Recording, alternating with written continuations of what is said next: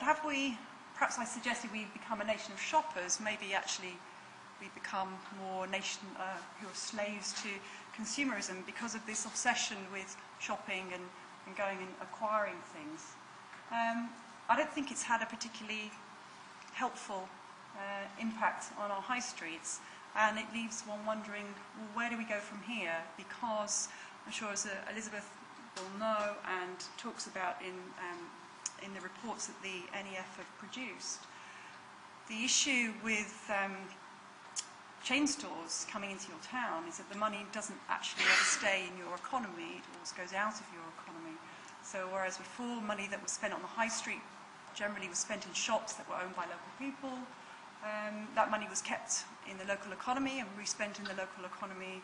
Now a lot of the money that's generated through spending in chain stores obviously leaves the local economy and goes to shareholders and investors. One of the other impacts, I think, of the sort of retail development that we've seen over the last 10 years has been the impact on what's essentially um, our democratic um, rights.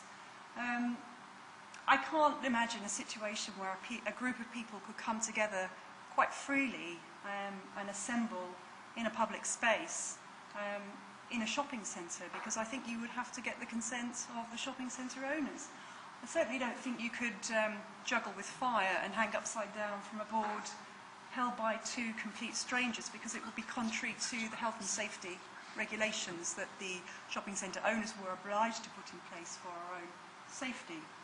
So I'd question really whether the type of retail developments occurred over the last 10 years has actually begun to erode some of our democratic rights.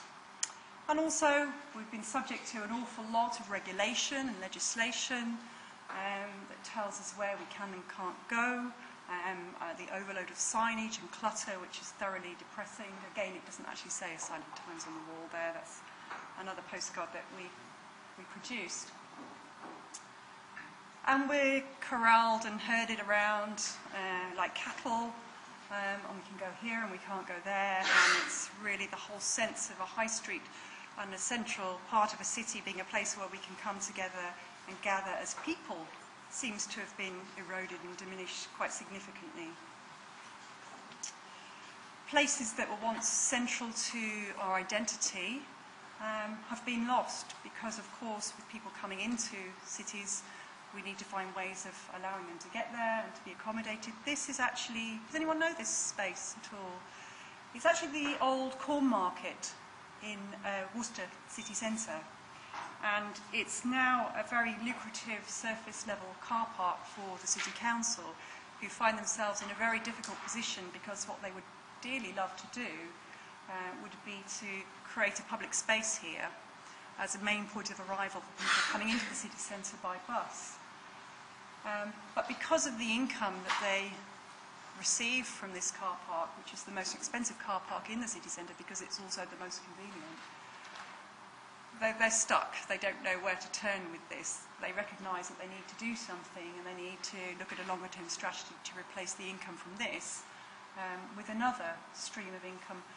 This is um, photograph was taken when we worked on the Worcester City Centre master plan and what we came to realise through the work was um, the council owned a lot more land within the city centre than I think they ever actually realised. They never sat down and put it all on a plan and, and looked at what their assets were and how they might bring those to the issue of regeneration and change within the city centre.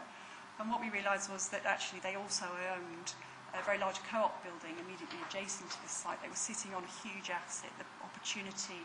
Um, the co-op building was obsolete, it was used as a discount store. Um, it was probably the biggest and the best uh, site within Worcester City Centre to accommodate a single building.